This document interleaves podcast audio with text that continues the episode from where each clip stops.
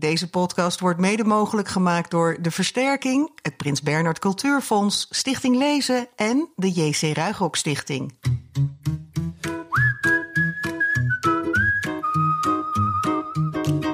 Voor de 37e aflevering van de Grote Vriendelijke Podcast zijn we neergestreken in de buurt van de IJssel. In het dorpje Twello om precies te zijn, onder de rook van Deventer. Leuk dat je weer luistert. Mijn naam is eh, Bas Maliepaard, kinderboekenrecensent van Dagblad Trouw. En bij mij zit zoals altijd Jaap Frieso. Zeker. Die jeugdliteratuur bespreekt op jaapleest.nl. En we zijn Jaap te gast bij Jan Terlouw. Ja, heel bijzonder bij Jan Terlouw in Twello thuis. ja. En natuurlijk is hij bekend als uh, politicus. Hij is voormalig minister van Economische Zaken. En hij was jarenlang het boegbeeld van D66. En stiekem nog steeds wel een beetje natuurlijk. En jongere mensen kennen hem misschien ook wel van zijn uh, inspanning voor een duurzame samenleving. Of van zijn vermaarde touwtje uit de brievenbus toespraak bij de Wereld Draait Door. Maar wij zijn hier natuurlijk vooral omdat we hem kennen als kinderboekenschrijver. Dat is de reden dat we graag met Jan Terlouw willen praten. Hij schreef boeken die wij zelf in onze jeugd hebben verslonden. Zoals Oorlogswinter, Piotr en ja, een van mijn favorieten, vroeger althans, uh, Oosterschelde Windkracht 10. Ik weet niet of ik daar nu nog steeds zo over zou denken. Ik denk dat Katoren ja. ook wel een. Ja, het is moeilijk kiezen.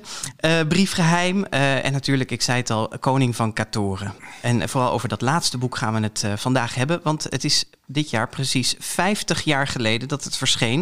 In 1971. En daar komt nog eens bij dat Jan Terlouw in november 90 jaar wordt. Alle reden dus voor een gesprek, meneer Terlouw. Welkom in de Grote Vriendelijke Podcast. Dankjewel. En, uh, ja, en wel... jullie welkom hier. Nou, ik wou net zeggen, jij kan, kan onszelf moeilijk welkom heten in uw huis natuurlijk. Maar, We zitten in uw prachtig grote huiskamer. Uh... Ja, heerlijk hè, zo ja, ruim. Ja. En ook um, fijn nu met, die, met, met dat virus dat je afstand kunt houden. Ja, ja. Het is echt, uh... je hebt een prachtig uitzicht over uw hele grote tuin waar de koeien staan. Ja, er staan koeien, daar hadden we het net al even over. Er, was, er zit ook een kalf bij van vijf maanden, zei u. En die verzorgt ja. u nog zelf, de koeien? Die verzorg ik zelf, behalve als het erg zwaar werk is. Zoals het stal uitmesten, dan vraag ik toch of de tuinman dat wil doen. Ja, ja. En uh, u woont hier uh, uh, alleen. Hoe, hoe, hoe ervaart u de coronatijd? Het is, nou, ik woon hier samen met mijn dierbare vriendin Annette Mul. En ja, het is lastig. Er zijn natuurlijk in het afgelopen jaar ontzaglijk veel spreekbeurten en toespraken en zo niet doorgegaan. Ja. Zoals voor iedereen. En ik heb heel wat zitten skypen en zoomen en webinaren en wat er allemaal is. Ja. Ik heb het leren kennen en ik vind het niet leuk. Maar wie vindt het wel leuk? Nee, en dan mist u vooral het contact met het publiek, neem Zo ik aan. is dat. Ja. Je wilt ja. de mensen zien, je wilt respons zien. Ja. Ja. ja. En hoe ervaart u dat, dat coronavirus zelf? U bent natuurlijk op, op leeftijd, hè? Is... Ik ben er niet zo bang voor. Nee? Nee, ik hou een beetje afstand en ik draag een mondkapje als we bewegen. En uh, niet te veel mensen een afstand houden. Ja, ja. ja. ja. En afgelopen weekend uh, is de avondklok ingegaan. Uh, het, het, is nu middag, dus we kunnen, hier, uh, we kunnen weer op tijd naar huis. maar er worden door sommige mensen vergelijkingen gemaakt met de Tweede Wereldoorlog. die hebt u zelf bewust meegemaakt, heeft u ook over geschreven in Oorlogswinter. Hoe, hoe, hoe beoordeelt u zo'n vergelijking? Ja, ik zeg altijd tegen de mensen: kun je het vergelijken? Ja, natuurlijk kun je het vergelijken, want thuisblijven is thuisblijven. En als je het vergelijkt, dan zie je enorme verschillen. Het grootste verschil is natuurlijk de positie van de overheid.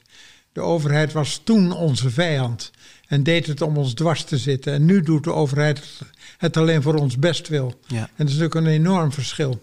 Ja. En verder gebruikt de overheid geen geweld tegen ons als we het niet doen. Dus uh, de, de, verschillen zijn, ik vind, kom op zeg, vervelend om een postje even s'avonds niet weg te kunnen. Maar als je daar levens mee spaart, ja. dan doe je dat toch. En hoe kijkt u dan naar de rellen van de afgelopen dagen? Ik vind het vreselijk. Ja. Ja. Ik vind het echt vreselijk. Mensen, wees niet zo verwend, wees niet zo zeurpieterig. Dit doen we gewoon even samen om levens te redden. Maar wat is uw analyse dan? Wat, wat is er aan de hand? Waar, kom, waar komt dit vandaan? Verwennerij. Ja? We, we, we, zijn zo verwend tegenwoordig. Alles kan, alles mag. En dan moet er eens even iets lastigs. Nou ja, zeg ik, kom op zeg. Ja, ja. Ja, want zulke grote offers zijn het niet die we moeten brengen. Het is in vergelijking met die oorlogstijd is het echt niks. Nee. Helemaal niks. Ik kon een, heel jaar niet naar school in de oorlog, om maar eens wat te noemen. En ik had geen televisie en ik had geen amusement. Geen juf die even via Zoom Nee. of Skype eh, alsnog wat eh, les Dat gaf. was er allemaal niet. Nee. Het was in de koude winter rondtobben en eten verzamelen. En eh, voor mensen zorgen die, die dat nodig hadden. En je, en je in dekking gaan tegen de vliegtuigen die schoten op straat. Dat was echt een heel andere tijd. Ja. ja. Over uw leeftijd, hè? U wordt 90 jaar in eh, november. Ik hoop het te halen. Ja. Kijkt u ernaar uit? Nou, niet meer dan andere verjaardagen. Nee. nee. Want vijf jaar geleden, dat is logisch natuurlijk, werd u 85. Hè? Dat, dat werd gevierd bij de Wereld Draait Door. eh, en het is ineens alweer vijf jaar eh, verder. Maar u, u bent er nog steeds en u bent ook nog steeds best aanwezig eh, in het publieke debat af en toe. Ja, gelukkig, gelukkig wordt er nog geluisterd naar wat ik zeg. En kan ik nog wat schrijven af en toe. En een beetje met de jeugd omgaan. Ja. En vooral de politieke jeugd ook. Het is hun toekomst. ja. En uw gezondheid laat dat toe ook. eh, Ik mag niet klagen tot dusverre. nee. Heel goed. Meneer Terlouw, we gaan eh, uitgebreid met u praten over koning van Katoren. En op sociale media kregen we ongelooflijk veel reacties toen we dit gesprek aankondigden. Ja, het leeft. Ja, het leeft. Wat Mensen- voor soort reacties? Nou ja, mensen waren gewoon heel blij dat we u hadden uitgenodigd eh, in de podcast. Eh, allemaal mensen die vorig jaar met de actie Geef een boek cadeau... is uw boek eh, in een hele hoge oplage opnieuw eh, gedrukt. hè 200.000 exemplaren. En dus heel veel mensen hebben het denk ik ook recent nog weer herontdekt... of weer voorgelezen aan hun, eh, hun kinderen. Ja, mijn lievelingsboek, dat las ik eigenlijk heel veel van mensen. Het, was, het is mijn lievelingsboek, zei, zeiden mensen. En, en eigenlijk iedereen, ook mensen die niet zo heel direct vertrouwd zijn met de jeugdliteratuur, heeft gewoon een herinnering aan, aan dit boek. Toch heerlijk om te horen. Ja, hè? Ja, Het is ook niet speciaal een boek voor jeugd. Het is een boek voor alle leeftijden. Ja. Ja. nou ja, Bas en ik hebben het natuurlijk de afgelopen week weer eens even goed doorgelezen. En ik ben het er wel met u eens, want het, is een, het blijft een genot om. eh, Ja, dat was wel, eh, wel heel leuk om weer te doen. Hè? Ja. En, maar het, het doet u nog wel echt iets, die reacties. Het went niet dat mensen zo eh, blij zijn met uw werk. Ik vind het natuurlijk nog altijd fijn om te horen dat mensen zeggen... eh, ik heb genoten van uw boek. Of door uw boek heeft mijn kind, is mijn kind gaan lezen. Dat zijn fijne reacties om te horen. Ja. ja. En dan 50 jaar na dato, in, elk, in het geval van Koning van Katoren in elk geval. Dat Ja. is inderdaad eh, wel bijzonder. Maar eh ja, Zal ik nog even vertellen waar het over Nou ja, gaat? ik wou net zeggen inderdaad, Ja. er zullen vast ook luisteraars zijn die het boek nog niet gelezen hebben. En om dit gesprek te kunnen volgen is het misschien handig als jij het nog even Ja. samenvat. Nou, het gaat over Stag, hè? Dat is inmiddels wel een naam die zo eh, vertrouwd is. Stag die wordt geboren op de dag dat de oude koning sterft. En vlak daarna overlijden zijn ouders. En Stag groeit op bij eh oom Gervaas. En die ministers van Katoren die benoemen een hele lange tijd geen nieuwe koning. Omdat ze het zelf eigenlijk wel prima vinden om, eh, om het land te besturen. En als Stag eh, 17 is, dan besluit hij de ministers te vragen wat er voor nodig is om koning te kunnen worden. En zij bedenken dan zeven onmogelijke opdrachten. U zit mij zo aan te kijken van wat een leuk boek lijkt dat eigenlijk. Eh, zij, zij verzinnen dan zeven onmogelijke opdrachten. Hè, waarvan ze denken, nou dat gaat Stag nooit tot een goed einde brengen. En, en die opdrachten, nou ja, die zijn heel vermaard. Die zal iedereen die het gelezen heeft nog goed in zijn geheugen hebben. Stag moet de oorverdovend krijzende vogels van Decibel het zwijgen opleggen. Hij moet de granaatappelboom van Wapenveld met explosieve vruchten onschadelijk maken. Hij moet de draak van Smook verslaan. Hij moet de schuiverende kerken van Ecumene tot stilstand brengen. Hij moet eh, van de Sint-Aloysius-toren springen. Hij moet de knobbelneuzenziekte in afzetterijen genezen. Hij moet de tovenaar van Equilibria overwinnen. En hij moet plaatsnemen om de betoverde stenen stoel van Stellingwoude... Daar moet hij op gaan zitten. zeg Ja. maar, hè? ja. En heb je er acht genoemd, hè? ja, ik wou net zeggen, ja, het zijn er ja, acht. ja, ja. precies. Dat springen van de toren, dat is een... eh, Dat is 4a, toch? 4A. Opdracht 4a. Ja, ik dacht, ik heb gewoon geen zin om het rijtje 1, 2, 3, 4, 5. Ik, ik wil even een onderbreking. En toen heb ik een 4a ingevoegd. Ja, ja, mooi.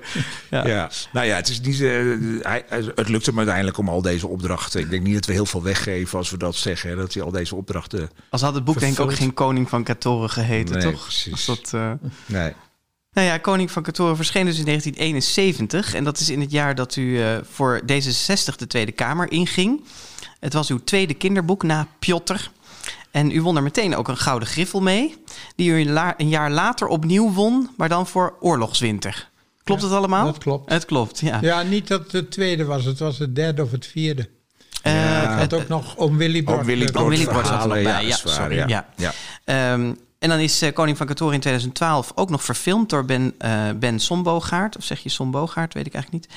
En er zijn heel wat uh, toneelstukken en musicals ook van gemaakt. Ik heb er eentje gezien ooit met Lottie Hellingman zat daar geloof ik in als Kim, denk ik dat ze dan was. En de cijfers die zijn ook heel indrukwekkend, want er zijn in Nederland inmiddels 825.000 exemplaren van Koning van Katoren verkocht. Wist u, wist u dat? Ik ken dit getal niet, maar ik weet wel dat het veel is. Nou, ja. dit, cijfer komt deze ochtend van uitgeverij Lemniskaat. Dus dat hebben ze goed nagekeken voor ons. En uh, het is toe aan de 65ste druk. En het is daarnaast ook nog eens in 20 talen vertaald. En u zei voordat we begonnen met opnemen... dat er van de week nog weer nieuwe vertalingen binnen waren ja, van oorlogswinter vooral. Oh, dat was voor oorlogswinter. Dat komt ook omdat het 75 jaar na de bevrijding is. Hè? Ja, ja, ja. De oorlogswinter weer opnieuw in belangstelling, ook in het buitenland. Wordt bijvoorbeeld ook in het Chinees vertaald. Ja. Is in het Russisch vertaald. Ook in Duitsland, tot mijn verbazing. Ja, dat is inderdaad heel bijzonder natuurlijk uh, voor zo'n boek. Um, wij beginnen altijd in onze podcast het gesprek met de eerste zin uit het boek waar we het over gaan hebben. Zou u de eerste zin uit Koning van Katoren willen voorlezen? Deze geschiedenis gaat over het land Katoren. Nou, dat is een prachtige eerste zin. Weet u nog hoe die, die term Katoren, waar die vandaan komt, hoe u die bedacht hebt? Jawel, ik zat aan mijn bureau en ik dacht, ik wil een, denk, een land hebben wat niet lijkt op Amerika of Nederland of Rusland of wat dan ook. Laat ik eens een woord bedenken. En het eerste woord wat me te binnen schoot was Katoren. En ik heb later gehoord, weet ik veel, dat het betekent kantoren en weet ik wat voor interpretaties. Om uitleg van recensenten. Wat zomaar me te binnen is geschoten en niks anders. En het allitereert natuurlijk ook mooi, hè? Koning van Katoren. Ja, dat hielp natuurlijk. Ja, ja. De, nou, we hebben, hadden het net al even over Oorlogswinter en, en Koning van Katoren. Ik denk dat dat uw bekendste boeken zijn uit uw hele oeuvre. Zijn het ook uw dierbaarste boeken? Nee, dat kan ik niet zeggen. Neem bijvoorbeeld het woord de kloof. Dat hebt u net niet genoemd, dat vond ik ook weer opmerkelijk. Het is niet zo bekend, terwijl ik het zelf een van de beste vind. Ja, ik, ik ben uh, halverwege, kan ik u zeggen. Dus uh, ik ben het nu weer opnieuw aan het lezen, het ah, boek. Ja. En waarom, waarom is dat beter dan de Koning van Katoren? Ik weet niet of het beter is, maar... Nou, u zei de beste. Nee, dat zei ik niet. Oh. ik vind het ook... Ik vind het een van mijn beste oh, Oké, ja. Laten zeggen. Ja, waarom? Omdat ik het politiek belangrijk vind. Dat ja, ja. En ik, ja, ik ben nou eenmaal politicus, dus... nou, het wil zeggen, ik ben eigenlijk natuurkundige. Ja. Maar later naar politicus geworden. ja. En ik, uh, ik vind dat politiek een belangrijk boek. Maar dat is de Koning van Katoren natuurlijk op zich ook. ook politiek ja, een belangrijk zeker boek. Ook. Ja. ja. Maar ik neem aan dat het wel een, een speciale plek voor u heeft, uh, Koning van Katoren. Al was het maar dat er zoveel reacties altijd op door blijven komen. Ja, het is, het is ook een klassiek thema, hè? Heracles. Opdrachten doen om koning te worden. En weet u, ik ging uit de natuurkunde en ik ging tegelijkertijd schrijven en in de, in de poëtiek. En combineerde dat ook. Toen ik Koning van Katoren schreef, dacht ik, welke politieke problemen kom ik nu tegen? En die ga ik natuurlijk in die opdrachten verwerken. Dus ja, het heeft wel een betekenis voor me. 1971, ik, dat is het jaar ook dat ik in de Tweede Kamer kwam. Dat ik dus een heel andere loopbaan kreeg van research fysicus naar Kamerlid. Ja, dat was nogal een overstap. Een soort salto mortale van de wetenschap naar de politiek. En heeft elkaar dat ook versterkt? Dat, dat schrijven over die nadenken over die thema's van Koning van Kantoor en tegelijkertijd een carrière in de politiek, of in ieder geval in de politiek stappen? Ik denk het wel. Ik denk dat ik. Ik zat na te denken over wat vind ik nou politiek belangrijk? Welke problemen blijven en gaan niet over en zullen we niet oplossen? En die zijn toch ook een leidraad geweest voor het kiezen van die opdrachten. Ja, want daar komen we straks, uh, gaan we nog iets meer op die opdrachten in. Dan zullen we ook inderdaad zien dat veel van de problemen die in het boek eigenlijk verpakt zitten, dat die ook tot op de dag van vandaag er nog wel zijn. Hè? Soms in net andere vorm. Maar ja. um, kunt u zeggen wat, wat de kiem van het boek voor u was? Uh, waar begon het echt, Koning van Katoren? Nou, het begon dat ik de kinderen een verhaal vertelde à la Heracles. Hè? Uw eigen kinderen bedoel Mijn eigen kinderen. Ja. Ik vertelde ik iedere avond na het eten een verhaal. Echt standaard, was verworven recht. Ik vertelde een verhaal na het eten. Ook als we gingen kamperen, voordat ze op het luchtbed gingen voor de tent, kregen ze een verhaal. En die verhalen die hebben, mij, hebben me enorm geholpen bij de opvoeding. Wat kies je? Wat, wat, kijk, je kunt tegen een kind zeggen dat mag niet. Gewoon omdat het niet mag. Maar je kunt ook een verhaal vertellen waaruit blijkt dat het niet goed is om het te doen. En dat is ontzettend veel sterker. Of je kunt over actualiteit. Hè, er wordt, in de school worden de kinderen vermoord. Praat je daarover met de kinderen in de vorm van een verhaal, maak je het toegankelijk. Dus ik heb heel veel gehad aan verhalen in de opvoeding van de vier kinderen. Nou, ik vertelde een verhaal over een jongen die koning wou worden. Gewoon. En die dus, draken en tovenaars. Gewoon eh, zoals je dat dan vertelt. Hè? Maar verzon u dat ter plekke? U Dat verzon ik ter plekke. Ja. En toen ik dat boek ging schrijven, dacht ik, gut, enerzijds wil ik die draken en die tovenaars houden, maar anderzijds wil ik ook dat het een diepere betekenis heeft. In verband ook met mijn politieke interesses die steeds verder gewekt werden. Dus toen heb ik dat gecombineerd. Ja, en, en het, het is, het is tegelijkertijd nog steeds wel echt een sprookje, vind ik. Weet je, de, de politiek zit daaronder, in de laag daaronder. Maar het blijft dat sprookje ook. Was, was, is dat ook een genre waar u eh, warme gevoelens bij heeft, bij de, ge- het genre van het sprookje? Het was de bedoeling. Ik dacht, ik probeer het zo te schrijven dat het voor kleinere kinderen een sprookje is. En hoe ouder ze worden, hoe meer het duidelijk is dat het problemen van deze dag zijn die niet voorbij gaan. Ja, dat is inderdaad ook wat ik las in de reacties hoor. Van mensen die zeiden van toen ik het als volwassen herlas, toen pas begreep ik eigenlijk wat er allemaal achter zat. Dat had ik als kind niet eens eh, in Dat de was de bedoeling. Ja. En wat ons nou weer opviel bij het lezen ook, is dat er zo enorm veel pret en plezier eigenlijk uit dat boek straalt. Hè? Ik bedoel, de ministers hebben grappige namen, doen gekke dingen. Nou, die, die opdrachten zijn natuurlijk allemaal heel bijzonder. Het, het lijkt alsof je ontzettend veel lol had tijdens dat bedenken. Klopt dat? Maar een boek moet ook nog leuk zijn. Zeker, ja. Is leuk en spannend en je moet van de hoofdpersoon gaan houden. Al dat soort elementen heeft een goed boek, vind ik. Maar had u zelf ook daar plezier in? Ik had enorm veel plezier Ja. in.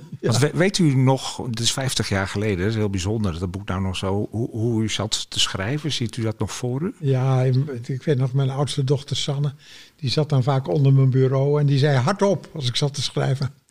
En dan deed ik dat hardop. Oh ja, zij wilde dat u het hardop ja. voorlas. Ja. Ja, en dan bijvoorbeeld in, eh, wat was het, de knobbelneuzen. Ja. Ja. Eh, hoe heette ook alweer die... Hoe heette die? Die Boomdier, dat was de Tara Boomdier. Oh ja. En dan schreef ik op, nou, Tara Boomdier. Zo noemt Stag zichzelf, hè? Ja. Ja. En dan riep Sanne, nog een keer, nog een keer Tara erin. Oh, wat grappig. Oh, Ja. ja, ja. wij moesten bijvoorbeeld erg lachen dat dan oom Gervaas wordt benoemd in de schildknaap in de orde van de Catoreense bison. Ja, dat soort dingen verzin je dan. Ja, Maar en- ik vond het vooral leuk om die ministers een beetje gek neer te zetten. dat is wel gelukt. had u daar ook echt eh, voorbeelden uit het echte leven in uw eh, hoofd? Had u collega's uit Den Haag? Een beetje. Ja. Kunt u er eentje voor onthullen? Dat moest ik maar niet doen, geloof ik. Nee, nee. Was u niet bang later zo'n zelfs, want u bent later, veel later, zelf minister geworden, Ja. om zelf zo'n soort minister te worden? Nou, ik heb mijn best gedaan om dat niet te doen, maar Nee. ja. Op, op wie leek u het meest? Van, van de ministers? Op welke minister lijkt u het meest? Of leek u als minister het meest? Ach, dat, dat kun je niet zeggen. Dat zijn flauwekulvragen, Ja, zie ik al aan uw hoofd. Ja. Dat kun je niet zeggen. Nou, wat, wat eh, de, de, en misschien voor de mensen die het nog niet gelezen hebben, interessant om even te zeggen, is dat de ministers zijn niet zeg maar van landbouw of van buitenlandse zaken, maar ze hebben allemaal eh, bijzondere eh, departementen. Hè? Dus minister van Eerlijkheid heb je en de minister van Ernst, geloof ik. Hè? En. Van ijver. van ijver, ja. En van zuiverheid, van schoonheid. Ja, Ja. die wast zichzelf eh, honderd keer per dag, geloof ik. Ja. Ja, ja. Want u, u zei net dat uw dochter eh, eh, Sanne eh, onder het bureau zat, zat mee te luisteren. En stiekem wisten wij dat al, want ehm, eh, Sanne Terlouw heeft eh, een boodschap voor u ingesproken. Gaan we even naar luisteren. Lieve vader, je weet wel dat Koning van Katoren voor mij misschien wel je allerliefste boek is. Ik weet nog dat ik onder jouw bureau zat terwijl je het zat te schrijven. Met een pen, zoals dat vroeger nog ging, niet met een computer, en hardop, zodat ik het kon volgen. En wat voelde dat fijn en intiem. En wat heb ik veel geleerd van jou? En wat is Stag uit Koning van Katoren een voorbeeld voor me geweest? Wat heb je door hem te creëren ons ontzettend veel geleerd? hoe je de wereld tegemoet moet treden. Onbevangen, opgewekt, positief en met het idee dat er voor ieder probleem wel tien oplossingen zijn, hoe ingewikkeld het probleem ook lijkt. En hoe bijzonder is het dat ik nu zelf een kleinzoontje heb die ook Stag heet. Stag, een jongetje van nu 2,5 jaar. En als ik zo in zijn ogen kijk, die fonkelende blauwe grote kijkers, dan denk ik dat ook hij ziet dat er voor ieder probleem wel tien oplossingen zijn. Dat heb je mij meegegeven, dat heb ik hopelijk weer aan mijn kinderen meegegeven en zij geven het door aan deze gloednieuwe stag. Dank je, vader, voor dit prachtigs. Wat ontroerend. Ach, die Sanne en ik, we hebben samen ook al negen boeken geschreven. Ja. Ja. Ze is echt mijn schrijversvriendje. Ik heb met andere kinderen ook hele goede, prachtige relaties hoor, maar met Sanne vooral het schrijven. En dan is er een achterkleinzoon die Stag heet. Ja, leuk hè? Wat bijzonder, ja. Wat dacht u dan toen, u- toen u dat hoorde? Nou, het gekke is, ik werd erover opgebeld. En ik zat zo in spanning of die geboorte goed zou gaan. Dat ik vooral hoorde dat het kind gezond geboren was. En toen pas drong tot me door dat hij Stag heette. En hoe bijzonder dat is. Ook dat mijn schoonzoon dat goed heeft gevonden. Mijn schoonkleinzoon, Ja, moet ja, ik zeggen. ja. Dat vind ik toch ook wel geweldig. Ja. Ja. Nou, het is, nog, het is ook nogal een figuur om daar vernoemd te worden natuurlijk. Dat belooft wat voor de toekomst. Eh, Sanne die zegt dat, eh, dat Stag eigenlijk ook een voorbeeld voor haar geweest is... van hoe je de wereld tegemoet moet treden. Kunt u beschrijven wat de kern volgens u is van hoe Stag in het leven staat... en de wereld tegemoet treedt? Ja, zoals zij zei, voor alle problemen zijn er veel oplossingen. dus zit niet te tobben en te zeuren, maar ga aan de slag om die oplossing te vinden. Sta positief in het leven. Ik vond dat zij het al heel mooi zei. Ja, ja. Maar tegelijkertijd is hij wel ook, ehm, nou ja, we hebben het net herlezen, is hij ook best brutaal, zo wordt hij ook genoemd. Is vrij postig wordt hij genoemd. Hij, eh, nou ja, hij heeft niet zoveel eh boodschap eigenlijk aan de Autoriteiten. of de, nou ja, de gezagsverhoudingen zoals die normaal gesproken zijn. Waarom hebt u dat aspect erin gelegd? Zat hem in de tijd waarin ik het schreef. Het was ook die tijd dat we met een nieuwe politieke partij begonnen. Zeggen, wees vrijmoedig, durf, durf er te zijn, durf er te staan, durf wat te zeggen. Kruip niet weg, wees niet onderdanig. Ja, dat vond ik in die tijd blijkbaar belangrijk. Dat ik dat toen zo heb opgeschreven. Was u zelf ook een beetje zo toen u 17 was? Nou, dat weet ik eigenlijk niet. Ik ben tamelijk beleefd geweest, altijd geloof ik. Maar goed, beleefdheid is ook best iets moois. Beleefdheid en vriendelijkheid. Maar je moet niet wegkruipen. Nee, want Stag is, Stag kruipt niet weg. Hij is, maar hij is wel een klein beetje anti- anti-autoritair, kun je zeggen. Dat is die. Ja, in die zin dat hij, hij is ook best heel zelfverzekerd. Hè? Ja, hij is, hij is niet bang. Is dat ook wat u, mee, wat u wilde zeggen? Van, Dat is ook wat ik wil zeggen. En zoals ik misschien zelf ook wel een beetje ben. Maar ik ben, een, ik ben opgegroeid in de oorlog. Dat heeft een, heel stempel op mijn karakter gezet, denk ik. en, en Toen heeft- moest je wel dingen. Toen kon je niet wegkruipen en, en niks doen. En Toen moest je, ik moest veel meer dan een jongen van 13 hoort te doen. En dat heeft toch een invloed op mijn Ja. leven gehad, denk ik. wat voor soort dingen bedoelt u dan? Ja, aanpakken en eh, s- s'avonds in het donker erop uit en eh, eten halen. En het is ook zo wonderlijk, ik heb het wel eens verder verteld. Dan komen daar die stoete, hongerlijende mensen. Voorbeeld, er is een meneer en die, zijn karretje gaat kapot. En die zit, die zit daar en die weet niet wat hij moet. Wat moet hij zo met een kapotte karretje? Dat is een onoverkomelijk probleem in het dorp Wezep. Ik ga er naartoe en ik zie een meneer die in alle opzichten met meerdere is. Hij spreekt misschien drie talen, hij is, hij is misschien professor in de biologie. In alle opzichten is hij met meerdere. Op één ding na, weten hoe je dat karretje repareert. Dat kan ik nou net. En ik kan hem even helpen om dat karretje heel te krijgen bij een wagenmaker. En dan kan ik hem nog meevoeren naar een boer die een beetje achteraf, die nog wel een mut aardappels voor hem heeft. Hij hoeft niet meer naar Overijssel, hij kan zo terug naar Haarlem met zijn volle karretje. Ik ben, ik ben in alle opzichten zijn mindere, behalve dat ene punt wat er op dat moment toe doet. Ja, u hebt een oplossing voor hem. Ik heb nou net die oplossing die hij niet heeft, terwijl ik pas 13 ben en hij professor in de biologie. Ja. Dat geeft hele gekke verhoudingen. En dat heeft mijn invloed, mijn leven beïnvloed. Heeft u, dat, er, dat u er ook misschien van overtuigt dat je als jong mens ook iets te bieden hebt? Ja, misschien wel. Het heeft me toch een zekere zelfverzekerdheid gegeven. Ja. Dat ik allerlei mensen die op school in alle opzichten met meerdere waren, toch kon helpen.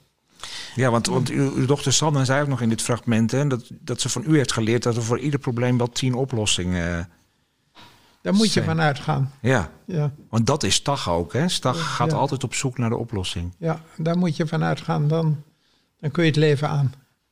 Nog even naar die, eh, eh, wat u net zei over. Ik zit daar, sorry eh, Jaap, Ja. ik zat daar nog even over door te denken. van wat u vertelde over dat mannetje met het karretje. en hoe u daar hebt geholpen. Toen moest ik denken aan die laatste opdracht van Stag. Dan moet hij in de stenen stoel van Stellingwoude getild worden. maar wel door mensen die hoger geplaatst zijn dan hij zelf is. Wat, wat, hoe, hoe ziet u die opdracht als u dit verhaal daarbij betrekt? Dan moeten dus eigenlijk de hooggeplaatste figuren bereid zijn om de jongen die eigenlijk in rang onder hem staat, op die stoel te tillen. Ja. Wat zit daarachter? Ten eerste had ik geen zin om, om de zevende opdracht de moeilijkste te maken. Dat was me te veel voor de hand liggend. Ik dacht, ik maak de zesde de moeilijkste. Dus ik wou een makkelijke opdracht. Verder wou ik al die ministers nog eens even erbij bepalen hoe, hoe nederig ze eigenlijk zelf ook zouden moeten zijn. En dat deze jongens er toch boven het hoofd was gestegen en dat ze dat moeten durven te erkennen. Dat soort van gedachten had ik erbij. ja. Maar het schoot me te binnen omdat het ook met die verhouding te maken heeft. Hè? Te-. Van, ja, Ja. wat je... Ja. Je moet niet weglopen. Ik, mijn vrouw die, die, was, die vond alle mensen helemaal hetzelfde. Of ze nou naar de koningin ging of naar de groentevrouw, het maakte er niks uit. Alle mensen waren gelijk voor haar. Ja. Dat is, Ja. voor u, dat is voor u anders? U, want u, Nee, dat, maar dat heb ik toch heel erg van haar geleerd. Daar moet je weer op gewezen worden af en toe. Ja. Ja, ja. Het was haar lievelingsboek, hè? lazen we ergens, eh. Koning van Katoren. Ja. Ja. dat is, eh, U, u kent het boek nog goed, hè? Gaat dat vanzelf of le- leest u het nog wel eens? N- Nee, ik lees het niet meer, maar Nee. ja, ik ken het natuurlijk nog wel goed. Ja, Dus, het zit in uw systeem. eh, ja. ja. We lazen dat, het, dat de eerste uitgever aan wie u het opstuurde het boek te politiek vond. Klopt dat? ja, die zei dat kan helemaal niet. Zeg, kom nou, die, die minister zo zwart-wit. Dat kan toch helemaal niet. Nee. Die zag, en, en Paul Biegel was daar ook nog ergens bij betrokken. Paul Biegel was adviseur bij Van Holkema en Warendorf. En Paul Biegel die las het het eerst en die, en die belde en die zei... nou, dit, dit kan echt niet, zeg, dat is toch geen jeugdboek? En dat is zo politiek en dan, en dan die ministers zo karikaturaal en zo zwart-wit, dat kan helemaal niet. Wat vond u daarvan? Ik zei tegen mijn vrouw, zie je nou wel... Ik kan, ben toch helemaal geen schrijver, ik ben natuurkundige. Dus laat mij maar weer rustig Oh ja, u ging daar een beetje in mee. Ik, ik dacht, hij heeft natuurlijk gelijk, de grote Paul Biegel. Hij heeft natuurlijk groot gelijk. Dus eh, nee, dat, eh, ik dacht, die heeft natuurlijk helemaal gelijk. Ja. Maar mijn vrouw die zei, onzin. Paul Biegel is een geweldige schrijver, maar nu zit hij er toch echt naast. Het is het beste wat je geschreven hebt. En uw vrouw kreeg gelijk En die uiteindelijk. heeft het naar Lemniskaat gestuurd. Echt waar. Dus we hebben het eigenlijk aan uw vrouw te danken dat het boek... eh, Absoluut. wat geweldig. En Lemniskaat die, die zat ook wat te mopperen hoor. Van nou, ik weet niet hoor. Maar hij zei, voor, vooruit, we gaan het toch maar proberen. Ja. Ja, en, en, en u won een gouden griffel. En toen in dat jaar was het nog zo dat ook twee boeken kinderboek van het jaar konden worden. En in datzelfde jaar werd Paul Biegels Kleine Kapitein, was het geloof Ja. ik, ook kinderboek van nee, het jaar. Die was, dat was al eerder. Dan was dat toch een jaar eerder? ja. Oké, nou, het zat in elk geval kort achter elkaar. Was het een soort revanche dat u toen eh, die prijs won? Nee, ik vond natuurlijk, ik was het ongelooflijk verrast. Kun je toch wel voorstellen? Ja. Als, als Paul Biegel zegt nee, dit kan niet. En, en Lemneskaat ook zo denkt, nou, ik weet niet. En dan, wordt het, dan, dan komt het en dan krijgt het het prijs voor het beste boek. Dat Ja. is toch ongelooflijk? Ja, ze hadden het toch niet helemaal goed gezien. Hè? Want ja, het, het werd een enorm succes. En, en kinderen konden er toch wel juist heel goed mee uit de voeten. Het was een nieuwe tijd waarin je nieuwe dingen aan de orde kon stellen. Ook politiek. En dat geldt ook voor jeugdboeken. Ja. En dat had nog niet, zover was nog niet iedereen dat ze dat meteen eh Dat zagen. denk ik, ja. ja. Ja. ja. Zeg, we, we zijn net al een klein beetje het boek ingekropen, maar laten we nog iets dieper het, eh, het boek in, induiken, de thema's en eh, eh, nou ja, wat zich allemaal voor, voorvalt in het, in het boek. Zou u om te beginnen een stukje willen voorlezen? wat we moeten weten voordat u begint met voorlezen is dat oom Gervaas een voorspellende droom heeft gehad over het aanstaande koningschap van zijn neef Stag.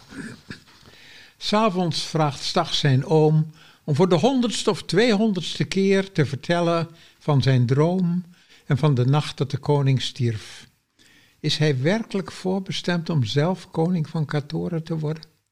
Hij gaat naar zijn kamertje op zolder en rommelt in zijn schamele bezittingen. Een portret van zijn moeder, de troffel van zijn vader, een stapeltje geschriften van de oude koning, die hij eens van een oom Gervaas heeft gekregen, en meer belangrijks is er niet bij. Hij neemt de troffel in zijn hand. Ach, denkt hij, als de opdrachten mislukken word ik metselaar. Dat is ook een mooi beroep.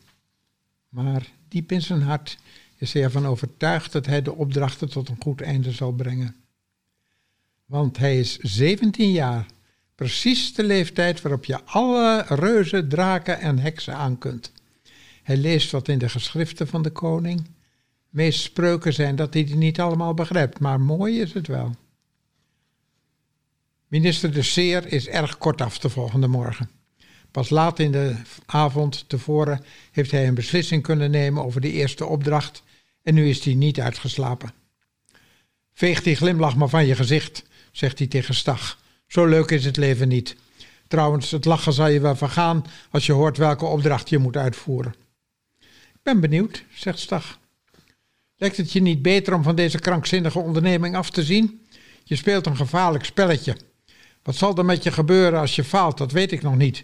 Ik raad je, jongen, zet die trotse plannen uit je hoofd en word een eerzaam bediende, zoals je oom. Dank u, zegt Stag. Minister de Seer is een streng man die al vele tegenstanders uit de weg heeft geruimd. Maar met deze jongen, die zo onbevreesd uit zijn ogen kijkt, nu hij tegenover de geduchte de Seer zit, voelt hij enig medelijden. En daarom zegt hij hoopvol: Bedoel je dat je er vanaf ziet? Nee, zegt Stag. Ik bedoel voor de raad, die ik echter niet zal opvolgen. Want niet iedere raad is een goede raad. Stag is 17 en u schrijft over hem van dat is precies de leeftijd waarop je reuzen, draken en heksen aan kunt. Is, is dat zo'n cruciale leeftijd? Zo... Nou ja, het is de, je, je bent ontgroeid de kindertijd. En je gaat. Ik weet nog, toen ik 17 was, ging ik naar Utrecht om te studeren. werd ik helemaal vrij man weer. Zoals ik in de oorlog ook een beetje geweest was. Dus dat zal ik in mijn hoofd hebben gehad. Ja. ja. Het is toch een beetje op de drempel van de volwassenheid. Hè? Dat je, ja. ja, belangrijke leeftijd in die zin. En misschien ook nog wel de leeftijd dat je al die, ja, een beetje uh, jeugdige overmoed hebt. De dromen en ambities uh, voor de toekomst nog. En, en niet, niet de bescheidenheid. Dus waar, uh, waar, waar Stag in elk geval geen last van heeft. de bescheidenheid. Ja. Um, u hebt ook gezegd in, um, in een boekje dat is verschenen naar aanleiding van uw touwtje uit de brievenbus. Um, toespraak bij de Wereld Door. Er is een boekje verschenen. Daar uh, ja, bezoekt u eigenlijk Katoren ook opnieuw.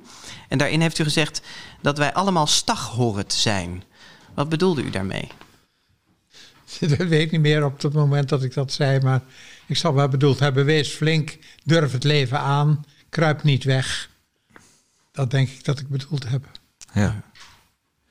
Alle, alle journalisten en, en burgemeesters en ministers uit dit boek, hè, dat zijn. Uh dat zijn mannen, op één vrouw na. Dat is de burgemeester van Equilibrië. Komt dat omdat er nog zo weinig vrouwen ook in, in die ambt, ambten waren in die tijd? Ja, daar heeft het dat in gezeten, ja. ja. En, en dat u wel één vrouwelijke burgemeester heeft toegevoegd, was dat op dat moment een statement van de heer Terlouw? Of uh, uh, hoe moeten we dat zien? Ik ben ervan overtuigd dat vrouwen in mijn omgeving hebben gezegd vrouw en dochters en zo. Waarom zitten er geen vrouwen in? Ja. Dat kan haast niet anders. Dat moest u gezegd worden door de vrouwen in uw omgeving. Ik vrees van wel in die tijd. Dat is nu anders. Ja, als u het nu zou schrijven, zou dat, zou dat er anders uit hebben gezien? Nou, ik heb net nog een sprookje voor de Volkskrant geschreven.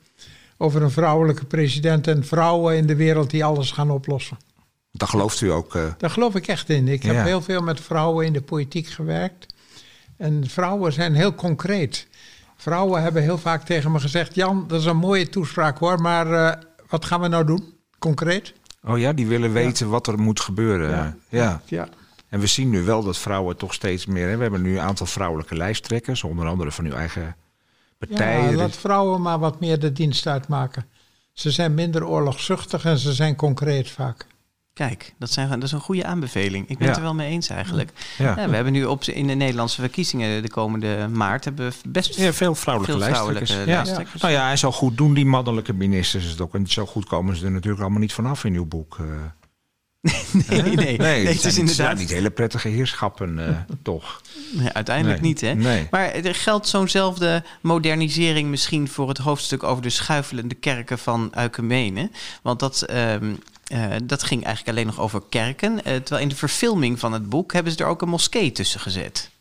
Is dat iets waar, eh, waar u eh, eh, aan gedacht zou hebben als u het boek nu zou schrijven? Ja, waarschijnlijk wel.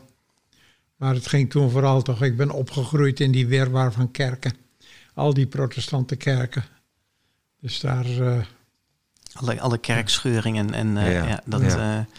Ja. Hebt u die, die opdrachten die u hebt geschreven, hè? hebt u daar... eh, had u die allemaal, weet u dat nog? Of u die allemaal meteen voor u had? ik heb ze één voor één bedacht.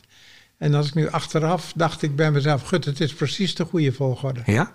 Ja, daar was ik heel tevreden over. Toevallig is dat zo uitgekomen. Het begint met die schrijfende, met die, met die vogels. Van Ja, Decibel? Waarvan mensen vaak hebben gedacht dat het tegen geluidshinder ging. Maar daar ging het me niet om. Het ging om oorkapjes. Het ging om niet naar elkaar luisteren. Begin nou maar eens met elkaar naar elkaar te luisteren. Dat, dat was de eerste opdracht. Ja. En, Sta, en eh, Stag doet dat ook. Hij luistert en vindt daardoor de oplossing.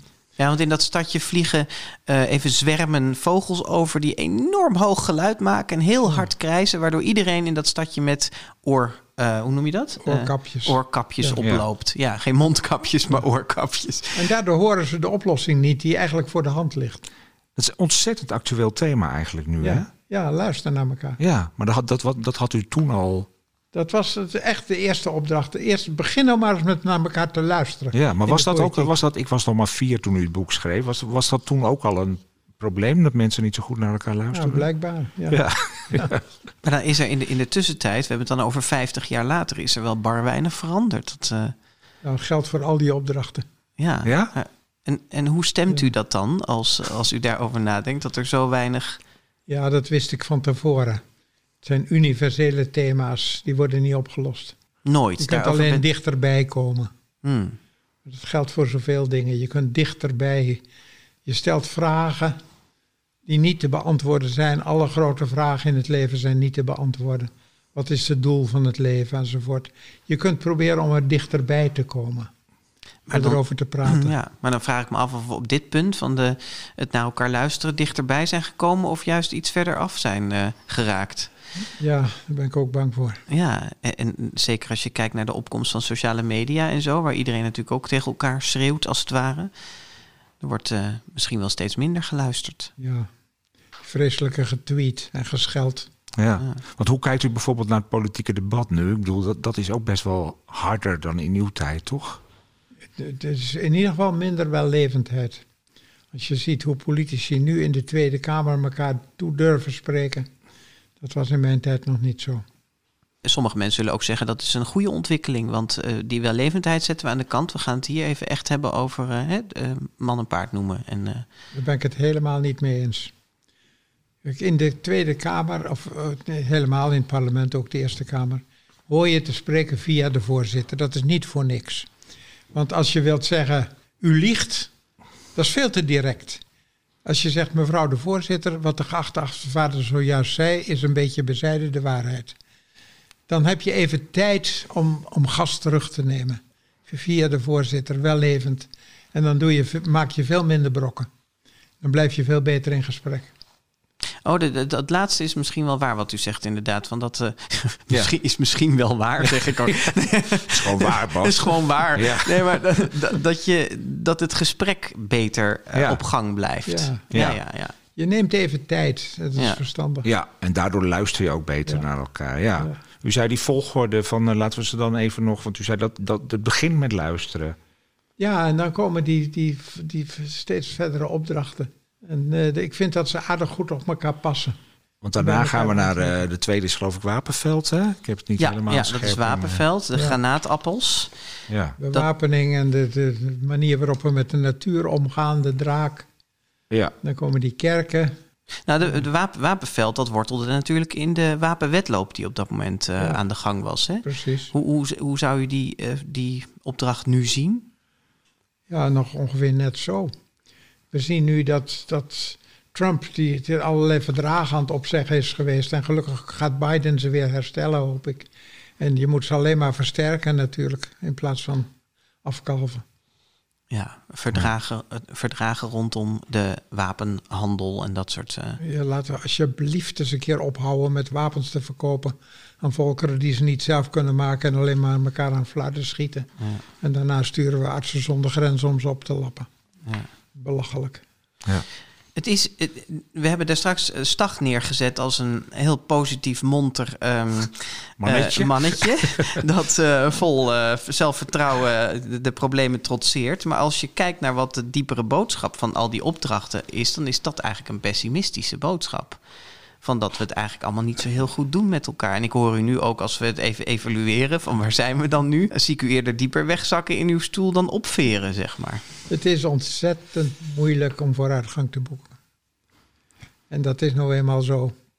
En ik had geen zin om problemen te nemen die morgen opgelost zijn en dan wordt je boek ook niet meer gelezen. Ik heb problemen die universeel en tijdloos, Tijdloos, zijn willen ja. nemen. Maar betekent dat dat u dat toen ook al wist? Of bent u in de loop der tijd daar ook wat somberder over geworden? Eh, dat wist ik toen ook al wel. Dat de grote problemen, die los je niet zomaar op. Je kunt dichterbij komen bij de oplossing. Ja. Veel mensen die, die het boek eh, gelezen hebben, die voelen zich vast bij een van de opdrachten betrokken. Heb jij daar een Jaap die eh, voor nou jou... ja, het- ik ben zelf in een, in een gereformeerde net als u, maar u bent nog wat strenger opgevoed dan ik. hè, In een bondsgezin. Ik ben in een, in een synodaal gereformeerd gezin. Dus die, die schuifelende kerken van, eh van. En dat je dan heel verbaasd bent dat er zoveel kerken, dat is als kind al bijna niet te begrijpen. Hè, dat er zoveel kerken die weer afsplitsen en zo. eh, Dus ik had met die kerken wel, ja, het is, een, veel. het is een prachtig eh, hoofdstuk waarin de kerken ook daadwerkelijk, dus de gebouwen ook Ja, daadwerkelijk bewegen. Ja, Die schuifelen heen en weer en die verpletteren alles wat ze onderweg tegenkomen. Hè? En eh Stag moet een manier vinden om dat eh, tot stilstand te brengen.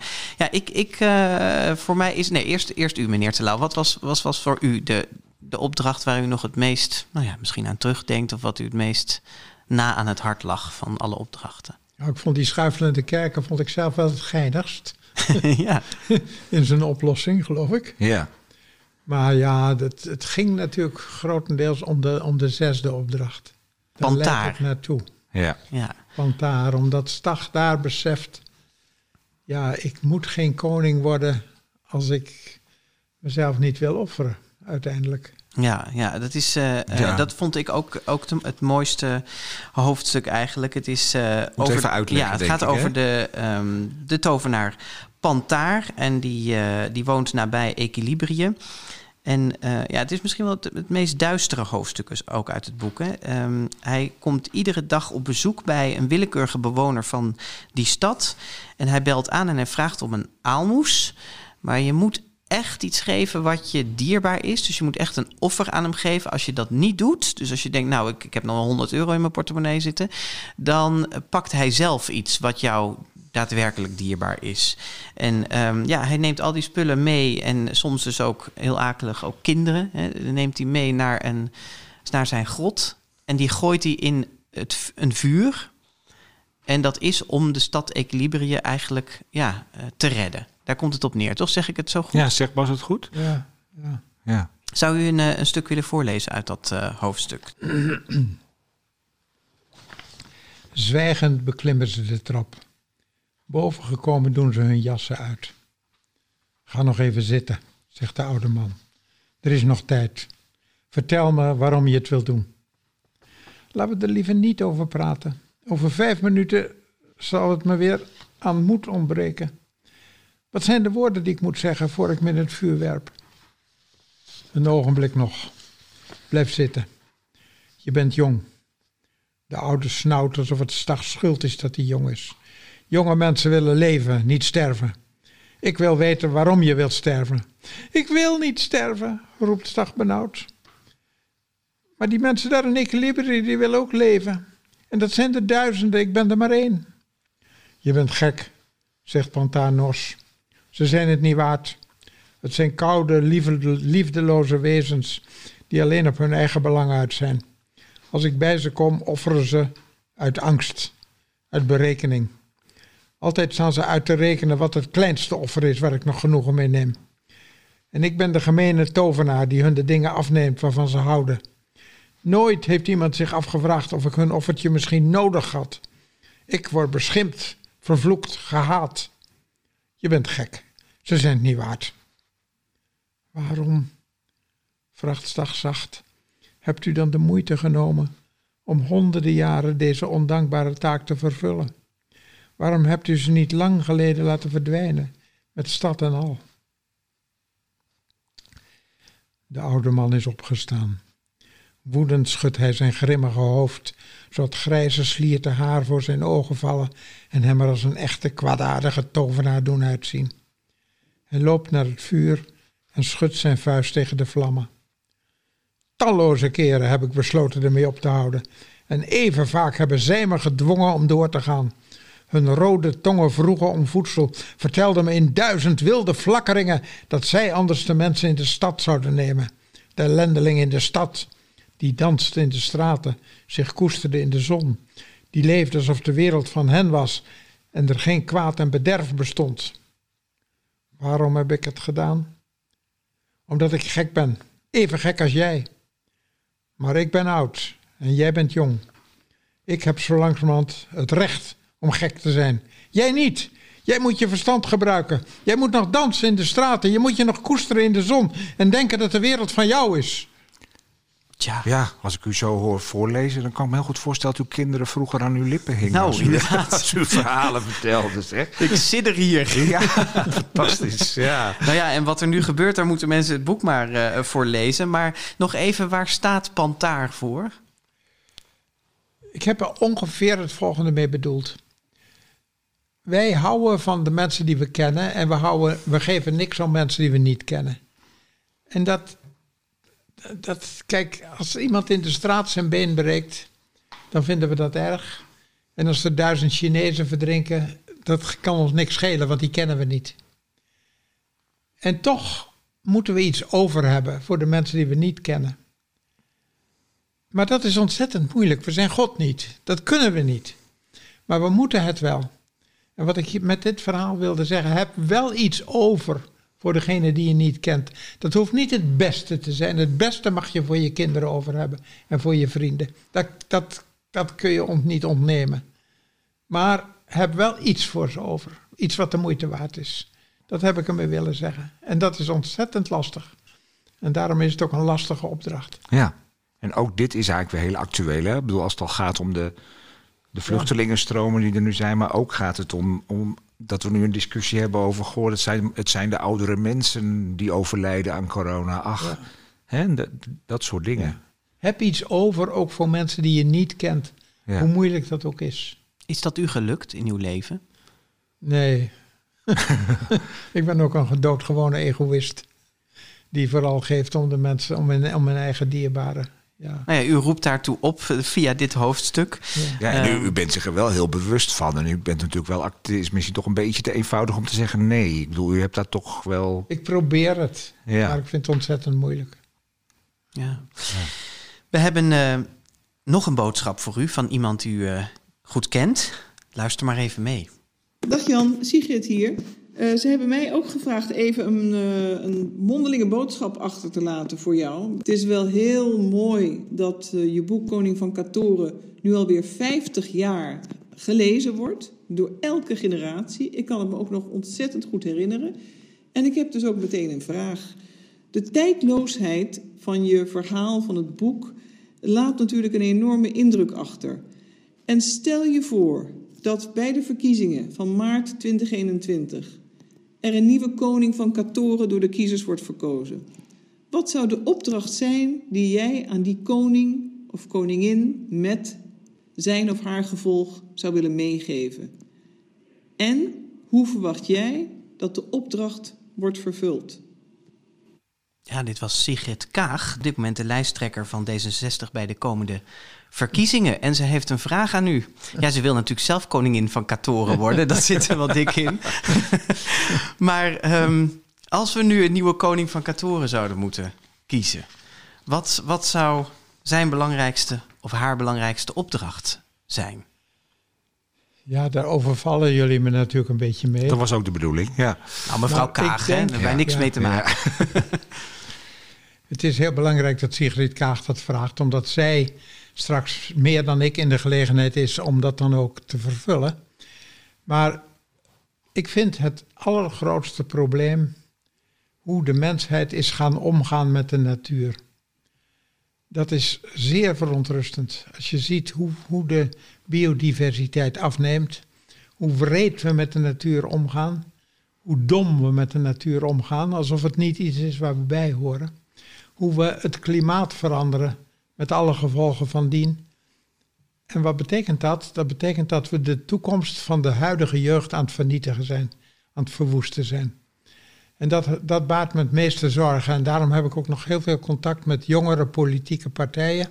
Zeg, het is jullie toekomst, laten we kijken wat we kunnen doen. En te zeggen tegen de lijsttrekkers van al die partijen, welke partij het ook is, jongens, wil je alsjeblieft denken aan de toekomst van de huidige jeugd. En wel met name hoe we beter met de natuur kunnen omgaan. ja. Hoe ervaart u dat contact met die jongeren? Wat, wat zijn dat voor mensen? Oh, dat is heerlijk. ja? Dat is heerlijk. Die staan open voor nieuwe gedachten en die willen wat. En die, die kunnen zich heel woedend maken. En dat vind ik dan ook leuk om te zien. Dat zijn allemaal stagjes. Ik heb ze op bezoek hier soms. Ja. in dezezelfde kamer. De, de leiders van politieke jongere partijen. Dat zijn heerlijke bijeenkomsten. En wat Bas zegt, eh, zijn het een soort stagjes? Ja, er zitten stagjes in. ja. Ja. Ja, maar de, de, de- de, eh, mevrouw Kaag die vroeg ook van hoe zou dat eh, die opdracht. Dus dit is de opdracht, hè? Dus dat, we- dat we, nou ja, u zou dat natuurlijk in een prachtige sprookjesachtige metafoor hebben verpakt als, het, als u een nieuw boek hierover zou gaan schrijven. Maar ehm, hoe moet die opdracht opgelost worden? Hebt u daar ook een gedachte bij? Ja, dat weet ik. Daar zou ik nog eens eventjes over moeten denken natuurlijk. Maar ik zou Stag naar een gebied sturen waar het heel ernstig is gesteld met de natuur. Mhm. En zeggen, los dat daar op. En wat zou ik dan doen? Dan zou ik hem in contact met de burgemeester brengen. Ja, uiteraard. Een vrouwelijke burgemeester natuurlijk. Ja. Een vrouwelijke burgemeester. Een soort Sigrid Ze, zou, ze zou zomaar Ja. Sigrid kunnen heten. Ja. En ja, wat zou, dat, daar zou ik over moeten denken. Dan Ja, zou ik. proberen een slimme, leuke oplossing te bedenken. ja. Waardoor het in ieders belang wordt om dat goed te doen. Maar in het echte leven dan? Als we daar even een, een begin van een oplossing voor de, de problemen die u net Ja, in, schetst. in het echte leven, het is maar één ding. Nee, het is iets wat we in de eerste plaats moeten doen. Ophouden met fossiele verbranden. Als we alle oplossingen die worden aangedragen zijn heel erg leuk, helpen een beetje. Maar waar het om gaat is, hou op met kolen, olie en gas te verbranden. Want die veroorzaken het probleem. Het grootste probleem. Dat klinkt heel eenvoudig. Ja, dat is het ook. En waarom gebeurt dat niet, meneer? Ja, omdat we politiek niet in staat zijn om, om die verbinding te maken in de wereld, dat we het dan ook allemaal doen. En niet elkaar blijven concurreren. Maar het is echt heel erg nodig. En het kan door gewoon zo'n belasting op de olie te leggen, dat het voor niemand meer interessant wordt om het nog op te delven. Als je, zegt het CO2-belasting van 150 euro per ton, ik noem maar wat, dan is het voor Shell en Esso totaal niet meer interessant om het nog op te pompen. En dan zijn ze slim als ze zijn wat anders doen. Het is heel oplosbaar. Zoals Dus- mevrouw, dus- als mevrouw Kaag koning van kantoren wordt, is, is dat een van de eerste dingen die ze, waar ze Wat werkt? ze dan moet doen, dat is de wereld ingaan en zeggen met al haar diplomatieke ervaring. En zeggen mensen, dit is wat we gaan doen. We gaan de hele infrastructuur van olie vervangen door een infrastructuur van duurzame energie. Dat is moeilijk, maar het kost niet meer dan ongeveer 3% van het bruto nationaal product, wereldproduct. Dus van alles wat de wereld verdient, als je daar een aantal jaren 3 of 4% van neemt om daar dit mee te doen, dan kun je het doen. Nou, dan verarmen we echt niet vreselijk. Dus het is schandalig als we het niet doen. Nou, laten we hopen dat eh, mevrouw Kaag de podcast eh Ja, terugluistert. maar ik zag nog een foto op het Twitter-account van mevrouw Kaag dat ze hier in de zomer nog was bij u in de tuin. Dus u hebt haar dat vast ook wel verteld. We hebben het er vast wel over gehad. Hoe, hoe is uw rol nu binnen D66? Bent u echt nog uh, een veelgevraagd adviseur? Of? Nou, ik heb nog contacten natuurlijk. Maar ik heb geen macht meer. Ik heb geen bevoegdheden meer. Dus die is heel klein. Ja. U uh, hebt ook nog een vervolg op Koning van Kantoren geschreven. Hè? Als mevrouw Kaag nu vroeg van wat zouden de nieuwe opdrachten zijn. U hebt wel zo'n soort boek nog geschreven in 2007 pas. Echt heel lang na Koning van Kantoren. Waarom, waarom bent u dat gaan doen nog? Ja, ik, ik dacht, gut, hoe staat het er nou bij? En toen kwam ik tot de conclusie, het gaat langzamerhand allemaal om geld. Het grote probleem is geld. Het geld wat op één plek terechtkomt en waar verkeerde dingen mee worden gedaan.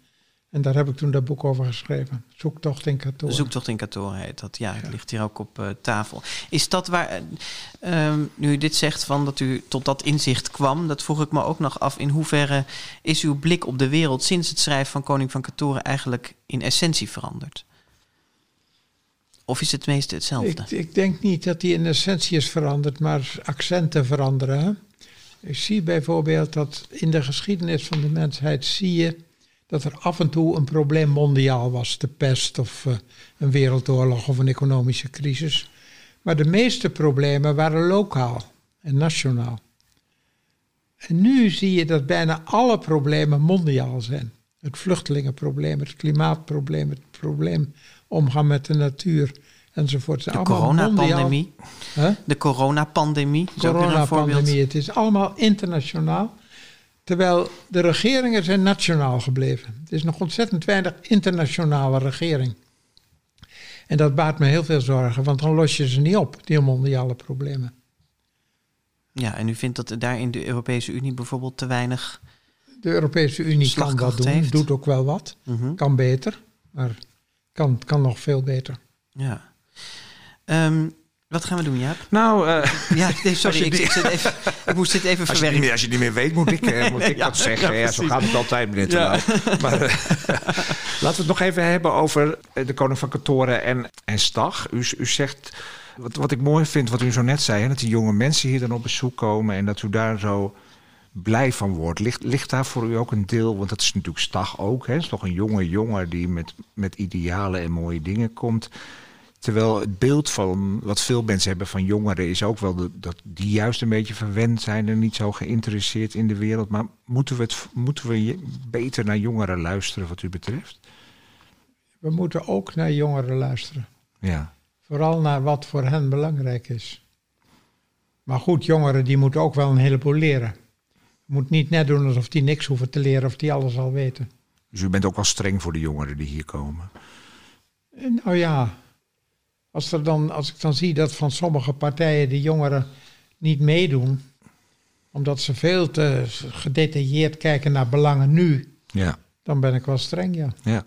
U hebt ook wel eens wat uh, gezegd dat er wat meer aandacht, vooral in het onderwijs, moet, zou moeten komen voor recht en staatsburgerschap en dat soort dingen. Ja, een andere dochter van me, dochter Ashley, ja. die juriste is, die zegt dat al jaren. Die zegt op alle onderwijsniveaus moet je kinderen leren wat de positie is van de wet, van het recht, van de, het feit dat ze staatsburger gaan worden en wat hun verantwoordelijkheid daarin is. En dat ben ik heel erg met haar eens. U hebt het eigenlijk in uw, in uw jeugdboeken gedaan. Hè? Er zit in bijna alle boeken zit wel een soort ja, uh, een, een engagement wat, wat u probeert mee te geven aan de jongeren. Um, niet per se altijd als uh, hele zichtbare boodschap, maar verwerkt in een verhaal. Was dat de drijfveer voor u, de belangrijkste drijfveer om die boeken te schrijven? Ja, ik heb bijna altijd alleen maar, ging ik weer een boek schrijven als er een probleem op mijn pad kwam. Dat ik dacht, ja, dit moet ik toch aan mijn lezers voorleggen. Die moeten het probleem kennen. Ik kan de oplossing niet geven, maar ik wil dat ze het probleem kennen. Mm -hmm. En dat kun je in de vorm van een roman, kun je dat goed doen. En waar komt die behoefte vandaan om, om de wereld te vertellen hoe, hoe het beter moet? Ik denk, dat die, ik denk dat ik in de oorlog ben opgezadeld met een beetje te veel verantwoordelijkheidsbesef. Dat denk ik. En heeft het ja. beroep van uw vader er misschien nog iets mee te maken? Die een was dominee? De, een beetje de predikers, dat komt daar dan bij. Ja, ja het is een soort ja. cocktail van die twee ingrediënten. ja. We hebben nog een, een, boodschap voor u. Dat is dan wel de laatste hoor, dus uh, schrik niet. Dat is van een schrijfster die ook iets tegen u wil zeggen. Ze heet Marloes Morshuis. Kent u haar toevallig? Nee, zij, schrijft tegenwoordig boeken bij uh, uh, dezelfde uitgeverij als waar uw boeken verschijnen, bij Lemniskaat. En uh, nou ja, zij is in onze ogen een van de schaarse navolgers als het gaat om het verwerken van politiek-maatschappelijke thema's in jeugdboeken. Ze schreef ook over klimaatverandering, over een totalitaire staat en over overbevolking. Ze was trouwens ook de gast in onze podcast. En ze werkte ook jarenlang op het uh, campagnebureau van GroenLinks in, uh, in, Den Haag. Dus, dus heeft in die zin ook een beetje, beetje dezelfde carrière als u. Laten we even naar haar luisteren. Beste meneer Telau, van harte gefeliciteerd met het 50-jarig bestaan van Koning van Katoren. Jaren geleden heeft u een exemplaar gesigneerd van mijn ouders. En toen mijn eerste boek uitkwam bij Lemmiskaat, gaven ze dat aan mij. En daar was ik heel blij mee, want Koning van Katoren is natuurlijk niet zomaar een boek. Het is een van die verhalen die je altijd bijblijven. Ik zie de beelden die ik er als kind bij had nog voor me. Van de draak van Smoke en die enge pantaar. Ik was denk ik een jaar of negen toen ik het voor het eerst las. En toen was het voor mij vooral een spannend verhaal. Pas later zag ik de parallellen met problemen in de wereld. En dat is ook prima, denk ik. Een boek kan zaadjes zaaien en die komen vanzelf wel uit als je daaraan toe bent. Met mijn boeken probeer ik dat ook te doen, omdat ik de wereld een prachtige en verbijsterende plek vind. En eigenlijk vooral wat er kan gebeuren als we niet een beetje oppassen, is voor mij een bron van inspiratie. Ik deel uw zorgen over de wereld en ik denk dat kinderen een belangrijke rol kunnen spelen in verandering. En ook dat verhalen daarbij kunnen helpen. Maar boeken moeten niet vertellen wat je moet denken, vind ik, maar ze kunnen er wel aan bijdragen dat je gaat denken. En dat kunnen ook heel spannende boeken zijn. Dat heeft hij met Koning van Katoren natuurlijk wel laten zien. Van volwassenen krijg ik wel eens de vraag waarom ik kinderen in mijn boeken opzadel met al die moeilijke problemen. Mijn idee is dat zij mijn boeken zo'n zwaarder opvatten dan kinderen en dat kinderen bovendien veel meer aankunnen en willen dan sommige volwassenen denken. Mag ik vragen hoe u daarover denkt? Ik ben het er helemaal mee eens dat kinderen van alles aankunnen. En dat je helemaal geen dingen voor ze weg moet houden. Dus uh, van harte mee eens, laten we doorgaan met de kinderen te vertellen hoe de wereld in elkaar zit en wat ze misschien wel kunnen doen. En verandering teweeg brengen kunnen die verhalen, zeg maar Loes Morshuis. Is dat ook wat u hebt gehoopt met uw boeken te doen? Dat er iets van verandering Ach, zo simpel is het niet, hè? Het is een, het is een, een, een stofje in de grote veelheid van dingen die er gebeuren. En de enorme hoeveelheden invloeden die kinderen ondergaan. Een hele kleine bijdrage.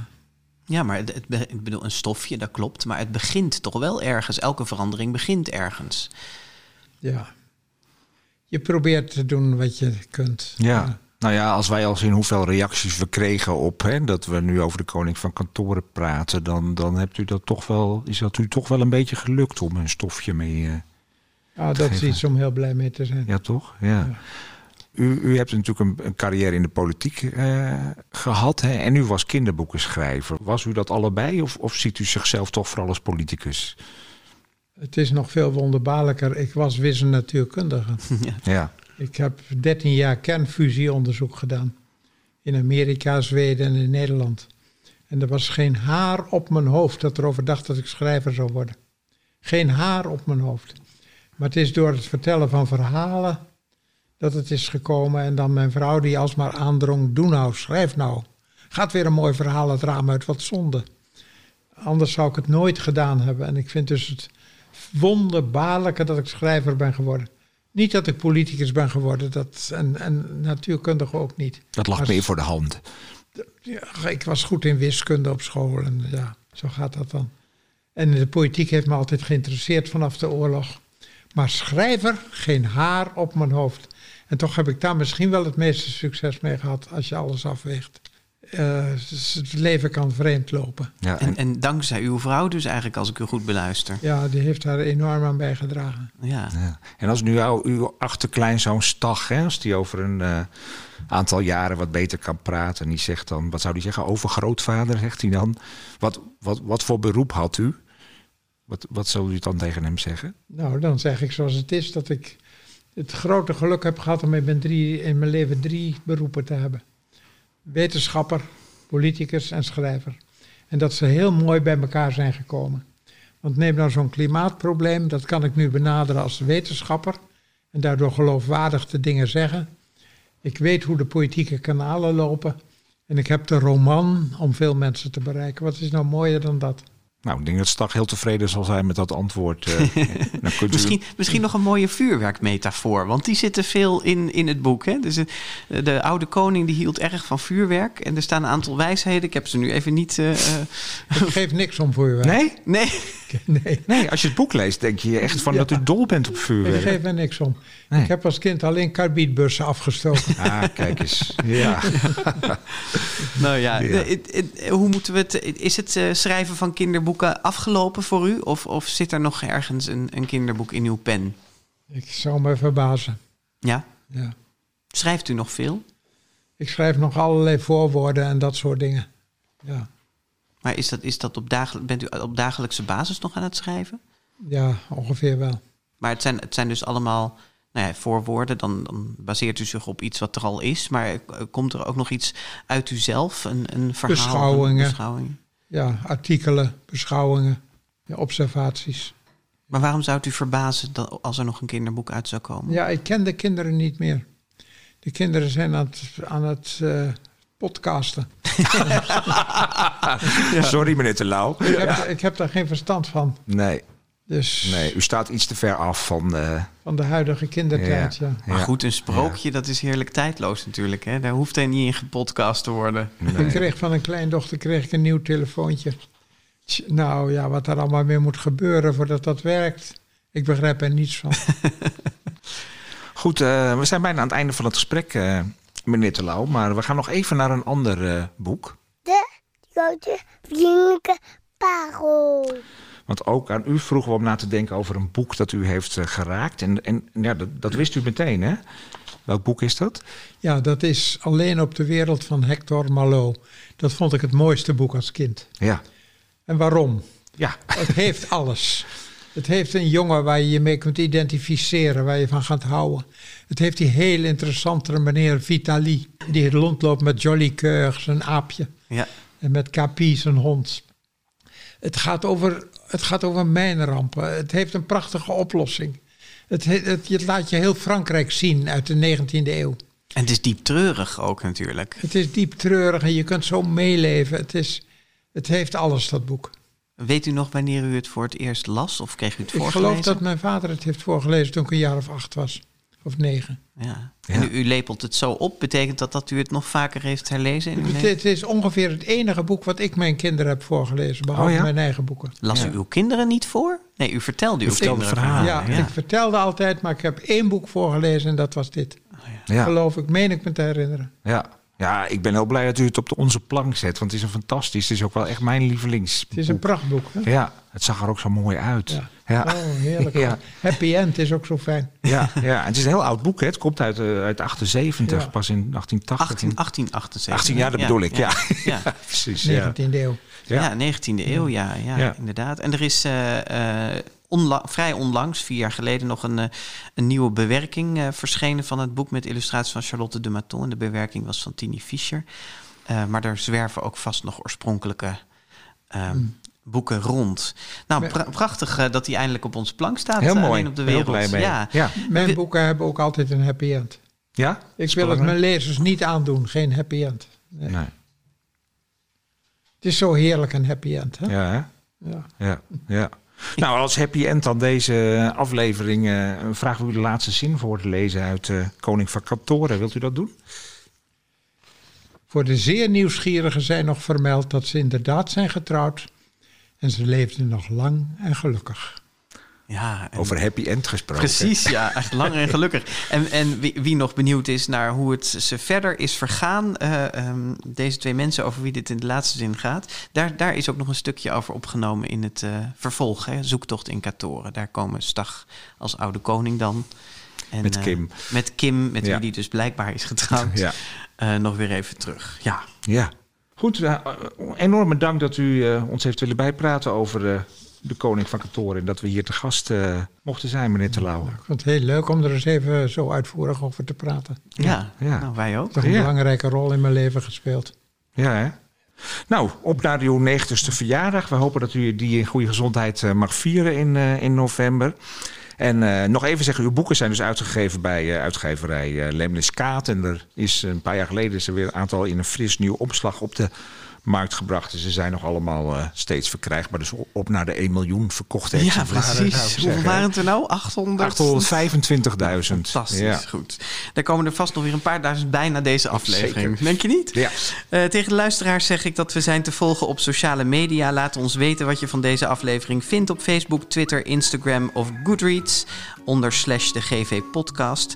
En vergeet je niet te abonneren op de GVP in je podcast app. We namen deze aflevering op maandag 25 januari in Twello op bij Jan Terlouw thuis. Dank aan onze technicus Mark Brouwer. Bedankt voor het luisteren en hou je haaks en blijf je boeken kopen bij de lokale boekhandel of natuurlijk bij een kinderboekwinkel. Wij zijn er snel weer met een grote vriendelijke update en een volgende aflevering van de GVP. Tot dan. Tot dan.